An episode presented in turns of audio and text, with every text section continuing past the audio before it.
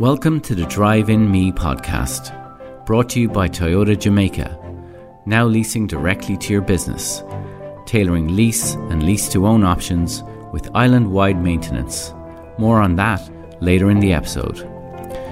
The Drive In Me series will feature interviews with some of the brightest minds in business in Jamaica, curating insights and learnings from leading business people and sharing firsthand the fundamental rules of business that have guided them on the road to progress.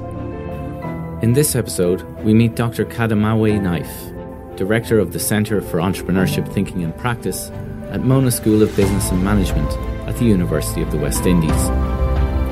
Dr. Knife grew up in Arnett Gardens in Kingston and attended St. George's College before going on to study economics at UWI. He holds a PhD in sustainable development a subject which he felt more accurately reflected his Rastafarian beliefs over the more traditional neoclassical economics teaching framework. I think people are defined by the, the, the philosophy them hold and the things them practice, yes? So obviously I'm Rastafari, but Rastafari have a particular kind of philosophy and ethic which is really anchored in, in, in service, service to your people. I mean, uh, so the reality is the more you serve your people, it's actually the better it is for you in terms of your whole life, you know. And so if you do not see value in people, you not place value on them, and therefore the way you approach them will be influenced by that value that you see within them as well. Let me give what I mean. If I should enter into a schoolroom in Jamaica, a classroom in Jamaica, say in a very poor school, because there are different schools in Jamaica, you might find that when you enter that classroom, you might see children scribbling all over the desk and over the walls. I've been looking at what they're writing on the desk and on the walls. So if I see a young man draw a gun on his desk, what comes in my mind is that youth drawn to violence, is he an artist or is he an engineer? Now, I might want to see him as an engineer and an artist and not a gunman. Or I'm socialized to think is that I might say, oh, this youth love violence. But if I see him as an engineer and an artist, I'm going to start saying to myself, how can I get this youth into an engineering school? How can I get this youth into an art school? Now, if I see him as a gunman, I'm thinking about how can I build a prison. Yes? So I think it's always to see the best in people, and that reflects your own mind because if you see yourself as a very unique and special being, and then you see other beings as being unique and special as well. It shows you the kind of force that we have if we really come together to get things done, you know? I actually did my first degree and master's in economics, and I had some concerns about the economics that was being taught in terms of the neoclassical framework. Now, Rastafari speak of self-reliance and collective security. Self-reliance means that if you put yourself in a position where you empower that, but you also now empower people to empower themselves, we become a stronger nation. Now, when I was doing economics, I did a master's in economics and I specialized in monetary and financial economics, game theory, and development economics. And I was always trying to reconcile how is it that we can use economics to address the majority of the problems that we faced in, in the country. There's an equation that we have in economics which speaks about the, the, the, the, total production, the income of the country. Just to get into a little maths, y, which is income, is equal to a plus bxi plus an error term. In economics, when we do econometrics, we assume that the error term, on average, over time, tend towards zero. Now, the error term in the equation is the most dynamic part of the society. You know. As a matter of fact, it reflects the informal space in the economy. And I was saying to myself, but we assume away the informal economy in the economics because we want to have a well behaved model. But that's not what the reality is. As a matter of fact, the mm. part that we assume away, which tends towards zero, tends to be the people that I want to serve. Yes? Mm. Because those are the people in the informal economy who are disenfranchised, who are underserved. But because it is so hard to model those areas, we didn't, we chose not to. That became a major problem for me. And so at the end of my master's in economics, I decided, what am I going to do a PhD in? Because I would not be doing a PhD in economics that promotes the same kind of neoclassical framework. And all my colleagues went on to the PhD. And so I struggled for a while and I said, okay, let me look at sociology because sociology seems to be something relating to people, etc. That didn't work in terms of my discussions with the people in the sociology department. But then I heard about my PhD, a PhD in sustainable development. Because I understood what sustainable development is, I'm saying, but this is the PhD that best suits how I want to live as a person and how I live as a being. Because sustainable development speaks to the economic imperative, it speaks to the social imperative, but also the environmental slash biodiversity imperative. So it's a more holistic approach. And so I found that with my economic background and then my understanding of sustainable development, it makes me, it puts me in a better position to effect the kind of changes that we want. Mm. Now that was done more than 20 years ago, I was doing my PhD work. Now we hear all the discussions because at the time we were speaking about Brundtland and we were speaking about Rio. Then we moved to Job, to Johannesburg conference, you know. Um, and so you can see over time the whole idea of sustainability becomes the main focus. But the reality is that is what Earth is really about. If you check very ancient societies, if you go to ancient Kemet, you'll find in the principles of Ma'at, where they will say that we have not polluted the water, we have not injured plowlands. There were principles relating to the environment and people from very ancient, ancient times. You know, many ancient societies have a very kind of a kind of reverence for the earth and creation, you know, so you can see it in many of these societies. However, you find that in societies that were really influenced by the neoclassical paradigm, who hold a very kind of neoliberal approach towards development, those things were not highlighted. And so now we find ourselves in a situation where we have COP26, and in COP26 we're saying that based on the kind of pollution that we're putting out there, the Earth is going to pass the 1.5 degrees Celsius mark you know, and that puts the whole earth in a real serious problem. But yet still, traditional societies that didn't have that kind of academic experience were practicing things that are much more sustainable than what we are doing today. You know, so the economics at the time, and that's why I agree that Virginia Howard, the economics of the time is anchored in a kind of selfish self-interest. And It is the selfish self-interest that actually creates the problem if you have a kind of enlightened self interest, where I know that if I am growing and I'm empowering people to grow as well, it actually supports my growth as well. Jamaican people argue that one hand can't clap and many hand make the work light. Those are the principles that captures those things because we recognize when people work together, we actually achieve much more together as a group than what the individual can achieve. You know? So it's something that we need to be reminding our people about consistently. Truly, if you look at the Jamaican, the wider Jamaican society, like the rural communities across Jamaica, if you go into those places and look at the landscape, look at what they have done, you will see that those things have been done because they have been working together. Even in agriculture, you know. So in a mm. place like South St. Elizabeth, they have a very kind of family-oriented, extended farming kind of mindset you'll find that if you look at the houses constructed by those persons, individually, they could not pay for the mortgage for that size house. But because each person have a skill set, you might be a tradesman who's a mason or a plumber or a carpenter, and they work together to construct that house. They develop a house that values 50, 70 million Jamaican dollars. But that individual mm. would not be able to find 50 or 70 million Jamaican dollars to build that house. But together, with our effort, we could create something that have that kind of value. As the same with the farms as well. People work together on their farms. We call it day for day. We work together every day on another person's farms and we continue and continue and continue and continue. If we use those kinds of principles in terms of how we deal with mainstream economics, Jamaica would be a very different space. Jamaica doesn't have a money problem, you know. Jamaica have a redistribution of wealth problem, which is a problem that we have with the economics because the economics doesn't deal with the redistribution of wealth. So we can say that our gross national product has increased. But how does that impact the landscape? You know, in a space in Jamaica whereby there's increase in variance across those who have and those who don't have. Yes? So you have a set of persons who are very wealthy.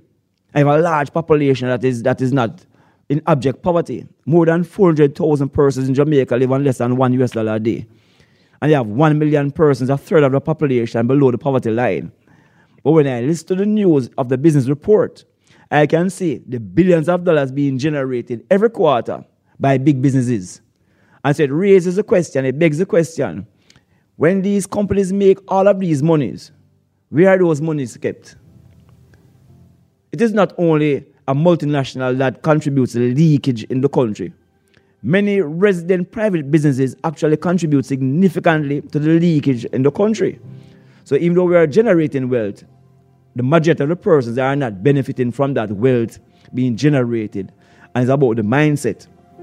It's about going back to what Mitchell had said. You know, it, sometimes we call it conscious capitalism now. That's the word they're using out in the, in the public, what is called conscious capitalism. But we must realize, man, that there's a point in time where when you start to generate a certain amount of wealth, it actually, it actually incurs a cost of securing that wealth. So the margin benefit, the marginal benefit from the increase in wealth decreases the more wealth you have because now it becomes a challenge. You have to get security companies, you have to put in security systems, all those things you have to put in place. So, what then is the function of that wealth? On the other hand, if you're using that wealth to support persons who are less fortunate, those persons that you support actually now becomes a security system. You're free to walk where you want to walk without looking and thinking about what is going to happen to you because you have created your, your social capital your footprint, your social footprint has expanded so much that there is no need for any other form of external security because the people and Jamaican people are like that. They are very genuine, very loyal. Once you empower people, they will never forget it. And they're actually looking for a chance, an opportunity in which they can actually give you back something. That is what the Jamaican mindset is like. And I can assume that generally that's what the world mindset is like. People will support people who supports them genuinely you know, without looking for something in return. In his efforts to promote conscious capitalism, Dr. Knife maintains that his generation is the most oppressive generation of the Jamaican people when it comes to fair allocation of resources and policy building around economics. In truth and in fact, it is my generation who are now in positions of making decisions. You know, and so I come to the conclusion that there's not an absence of brain, it's really an absence of heart. You know, and so mm-hmm. while we can think with our brain and work with the strategy with our brain, the final decision must be guided by your heart because then you'll start to think about how is it that my decision is going to impact the greatest number in the most positive way. You know? And so you're right. So I'm looking at the, the, the, Prime Minister. The Prime Minister and I went to university at the same time. We did the same degree. We did economics. I went and did a master's. He stayed out for a while. Then come back and do a master's in development studies all the parliamentarians who are younger than the Prime Minister were persons who we interacted with on campus and we sat down our plan. As a matter of fact, as students, we criticized the government. We were always there looking at different strategies to move the country forward. And now that we're in the position, we're actually doing the reverse. As a matter of fact, I come to the conclusion that my generation is probably the most oppressive generation to the Jamaican population. And I'm saying that as somebody who has been on the campus for many years, interacted with many decision makers, have done a lot of the research. And it's not a hard problem to fix. And let me give you an example. Recently, the government made a statement which says that they're going to find $30 billion to build a prison. $30 billion to build a prison.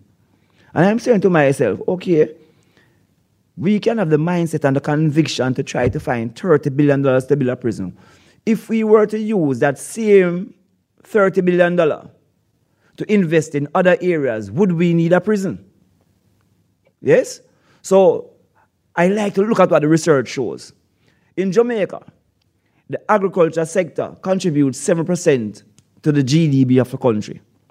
It is argued that what we need to turn around the agriculture sector is about $4 billion.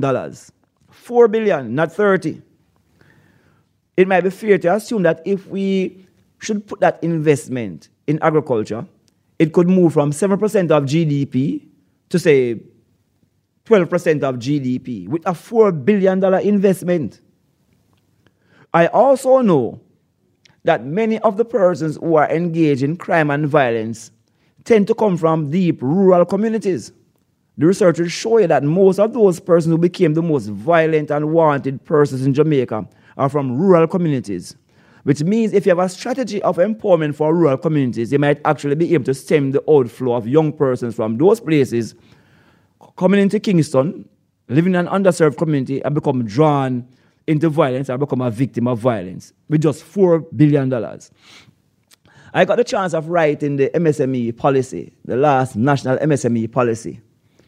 And in that policy, one of my concerns was about where do we get the funding from to resource the supporting institutions so they can help people to run proper businesses. That doesn't require $30 billion. As a country, we have allocated $1 billion to support micro, small, and medium enterprise development. And remember, we argue that micro, small, and medium enterprise development, if they are transitioning from micro to small to medium, they will move the economy forward. But we only put $1 billion to fund that. But we are willing to find $30 billion for a prison. Yes? So when you look at all the different areas in which we need resources, whether it be a social development commission, whether it be a Jamaica Business Corporation, whether it be the community-based policing army, the JCF, or any of those institutions, we have not resourced those institutions adequately, but we are willing to find money to create a prison. Now, when you create a prison for $30 billion, say that prison holds 5,000 persons, you're not planning to keep the prison empty. So you want the prison to have 5,000 people. It costs $1 million a year to keep somebody in prison in Jamaica, which means that when you have constructed that prison without any additional costs, you're going to have a bill of $5 billion a year to keep those youths in prison, which is more than what we need to turn around the entire agriculture sector. So when a lack of brain, there's no shortage of brain. If you're thinking with your heart, the investment focus would have been different. Because you'd say to yourself, how can I spend this money so it have the greatest rate of return and positive impact on the Jamaican space? So note, so as Jamaican argue, you know, Jamaican have a mindset which says Jamaica no problem. That is the vision statement for Jamaica for me, you know. Jamaica no problem. If you can have a set of people who can conceptualize a statement which says that in their country there's no problem, then what is the role of us now as people who are in positions to make decisions? Do we share that same vision? Yes? Can we put in place systems that can? Yes, we can. The absence of will is what has perpetuated what people like George Beckford call persistent poverty. The biggest challenge Jamaica faces is Jamaican decision makers. That's the biggest single challenge that the Jamaica, Jamaica faces as a country. The decision makers, people like myself who sit on all these boards. And what we do, we make bad decisions and then we blame other persons for what is happening out there. But if the head of the stream is dirty, what is going to happen to the bottom of the stream? Yes? How can we be in our country which says to youths, do not engage in crime and corruption. And yes, when you look at the head of the stream, they are the ones who are most engaged in crime and corruption. So, as Peter Tosh would argue that you can't blame the youths, in truth and in fact, we cannot blame the youths. All things are based upon cause and effect. There is no such thing as coincidence, man. Coincidence is law not recognized. If you initiate a negative cause, it will have a negative effect. On the other hand, if you initiate a positive cause, it tends to have a positive effect. So it means we as decision makers need to think about how is that we allocate the resources in the areas that can generate the most positive impact as against what we are doing currently. Because again, based on the statements made, and this is across both governments, this is not about the current JLP led government.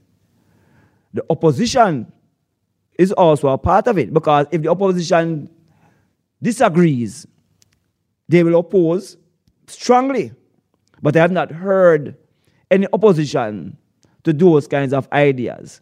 You know, and my own thinking, I said, let me tell you a quick fix to the problems in Jamaica. And this is based again on a lot of the research that we have done because the work that I have done is based upon the work that we do as a team. I have a team of people who have been working with for the last 15, 20 years. Teamwork is the most important thing I think that has contributed to the things that I've been able to do. You know, the team that we have and, and, and, and employing those persons as part of the team. One of the research outcomes was that if we use polygraph testing in JCF, for you to become a very senior member in certain positions, you have to do a polygraph test, a lie detector test. That is the police, you know, because we claim that the police force is corrupt. Why is it that government ministers and people in certain high offices are not mandated to take a polygraph test, given the level of corruption in the country? That doesn't take a lot of money, you know. It doesn't take a lot of money. But the signaling will be extremely important. Yes? Why we don't take a polygraph test? If you know the amount of times I've made those recommendations in researches, even we're doing a research on how we bring together the anti-corruption branch and MOCA. MOCA is major organized crime. I don't remember the last letter it represents. But why haven't we implemented a polygraph testing for persons in very high offices? If we did that, a lot of things would have changed. So again, it's ahead of the stream. So Jamaica can be transformed, I think, in a very short, short space of time. You know? And I think we have the people, the brain to support the transformation. But I don't think we have the people, the heart to support that transformation. So it's not an absence of brain, it's really an absence of heart. And that is so non Jamaican, you know. Because truly, Jamaica is known globally as a country that defends truth and rights. Yes, we are always speaking out against injustice all across the globe, and I could see it in the music. It is so much in the culture of the Jamaican people. The question is, why is that we go out there as global citizens defending truth and rights across all the globe? But when we're in the position in our own country to make the decisions, those decisions are not based upon those principles.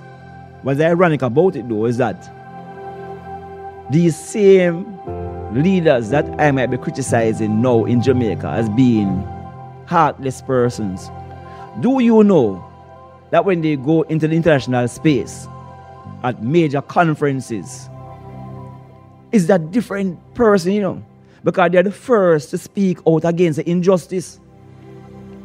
So it seems as if we abandon our Jamaicanness when we're in Jamaica, but embrace the Jamaicanness when we're outside of Jamaica.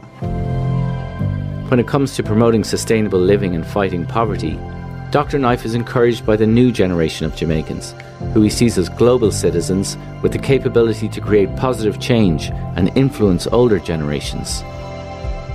We're in the age of information, the Aquarian age. This is the age of knowing. The youths who are in earth today, these are youths who are born in a time of knowing. So anything that is anchored in belief is not something that they are going to embrace. So the youths are not religious, but they're very spiritual. They recognize a universal connectedness with everything man, plants, animal. So the idea of being a sustainable global citizen that takes care of the earth. We don't have to try to convince our children, you know. We have actually tried to convince the adults. The brain of these youths move on a digital pace we were socialized, our brain operates on an analog base, which is why we have the conflict. Our brain processes information so slowly in comparison to these young persons that we find that the challenge is not with the young people, the challenge is actually with our own selves. And we imposing our own mindset and our practices on these young people. Yes? We always argue that you can't allow people who are planning to die to plan for people who are planning to live. It doesn't make any sense. But these young people and them ideas, remember, you know, we were, my, my, my, when I was growing up, my view of the world would have been Jamaica, the Caribbean, United States, UK, Canada. Now, our children's view of the world includes countries' names that I cannot even pronounce. Yes, I mean? So it's a really nice time to be in. What I'm saying is that we as adults must create a platform that allow these generations of youth to shine. Is that a hard work? Creation makes no errors.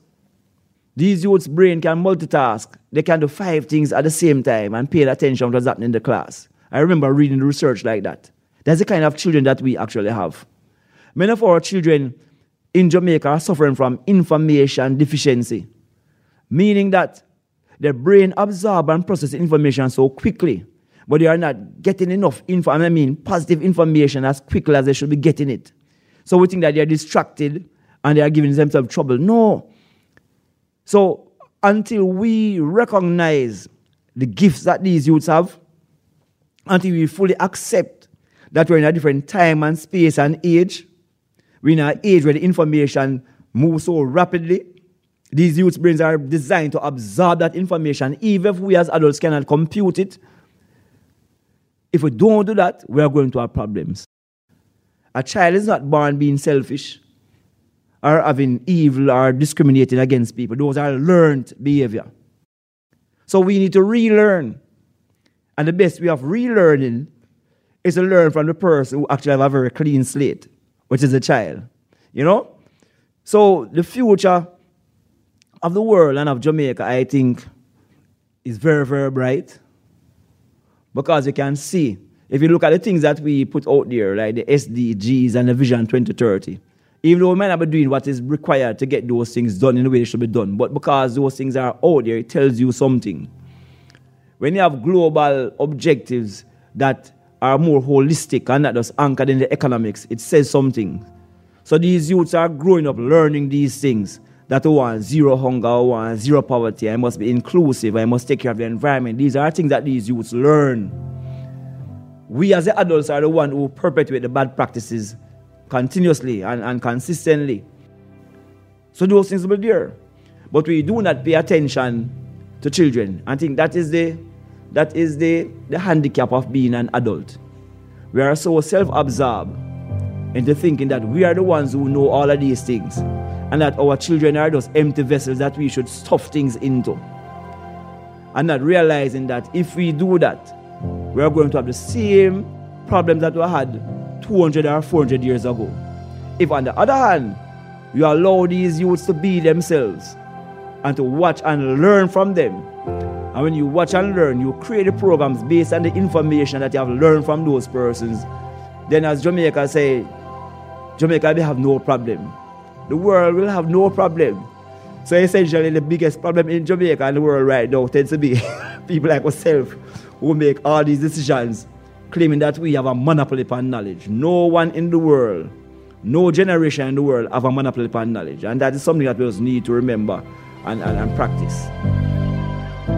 With social entrepreneurship being one of Dr. Knife's many areas of expertise, he believes strongly in the potential of the Jamaican people once they can remove doubt and believe in their ability to progress beyond perceived limits. The best entrepreneurs are persons who accept themselves and their own potentiality. You accept your unique creativity that you have. You accept the innovativeness of self. You have confidence in self. As a matter of fact, do you know that the characteristic of the entrepreneur and the criminal mind is one and the same? You check the work of Ballmer from 1930s. They are driven by the same factors. They're motivated by the same factors. You know, very creative, very innovative, very focused, network, visionaries, etc. So the first thing I would say to a young person is accept self and your, your almost infinite potentiality that you actually have. Because many of us have been socialized in a way to disempower ourselves. We have doubt, you know, we have fear, and doubt bars the way. Once you have doubt, it will stop you from doing what you want to do. So it is also experiential. So the learning is not in the talking, the learning is in the practice. Because the more you practice, is the more you're able to do and do it properly. It's almost like in a sentence, people want to be the noun, but the sentence don't become alive without the verb. You know, so you have to practice to be the verb most of the time and not just the noun. You don't have to be the subject of everything. It is a doing element. It's a setting of potential and kinetic energy. The noun is potential energy and the verb is a kinetic energy. Is the actual doing that becomes that, that, that critical element. But Jamaicans are generally, according to the research, entrepreneurial. We, we rank very high.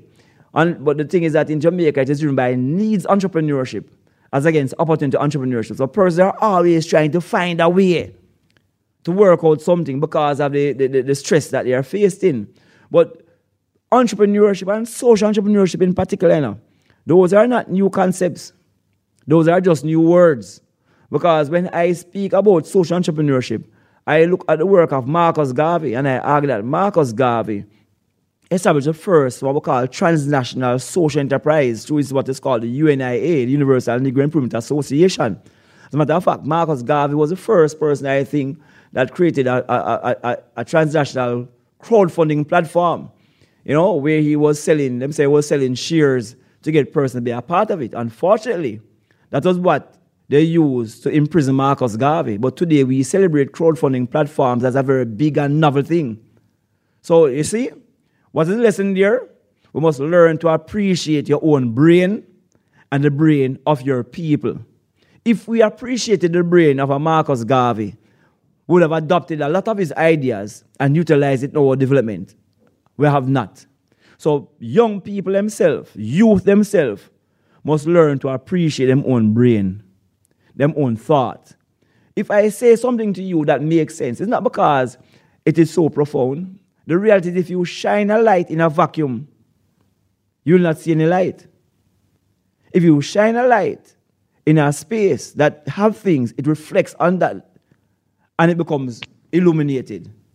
So essentially what I'm saying is that things that make sense to you make sense because you already know them. The question is, why did you need something external to validate it? It's like when people argue that when the student is ready, the master will appear. The master is not something which is external to you. When persons accept the master within self, that's when the master appears. So it's about accepting your own infinite potentiality and removing doubt. And in doing that for yourself, you must also do it with others around you. Do not think that you're the only unique and special being in this world. Every being around you is unique and special. And if we are surrounded by unique and special beings and then we start to work together, can you imagine what happens? But if you think that you're the only unique and special being and put limitations on everybody else, it means that potentially you're limiting yourself as well. Because every person that you interact with, you know, is an opportunity to learn and become better, you know. So if I put a limit on you, it means I'm limiting my opportunities to become better. You know? So first, see yourself as this being that have the potential to do, but also see others around you as the potential to do as well. And do not buy into the idea that it is a very cold and selfish and bitter world. That is not the case. The majority of people in earth are very good people, very nice people, trying to get things done. You know? So do not become distracted by those persons who continue to perpetuate all of these things that cause harm to people. Don't get distracted by them. Focus on the abundance of good that surrounds you and work with those people. And you'll see that your life becomes easier. And I always say it, it's not no hard work. Because once people recognize that you're genuine, they are more than willing to help. But remove doubt. Doubt bars the way. The Drive In Me podcast is brought to you by Toyota Jamaica. Toyota Jamaica now leases directly to your business, tailoring lease and lease to own options with island wide maintenance included. From the RAV4 to the Prado, Hiace to the Hino, you can refresh your fleet with fixed monthly charges in US dollars or Jamaican dollars. For more information on Toyota lease products for your business, call or click today. This podcast is produced by Record Media. Subscribe now to hear the full series.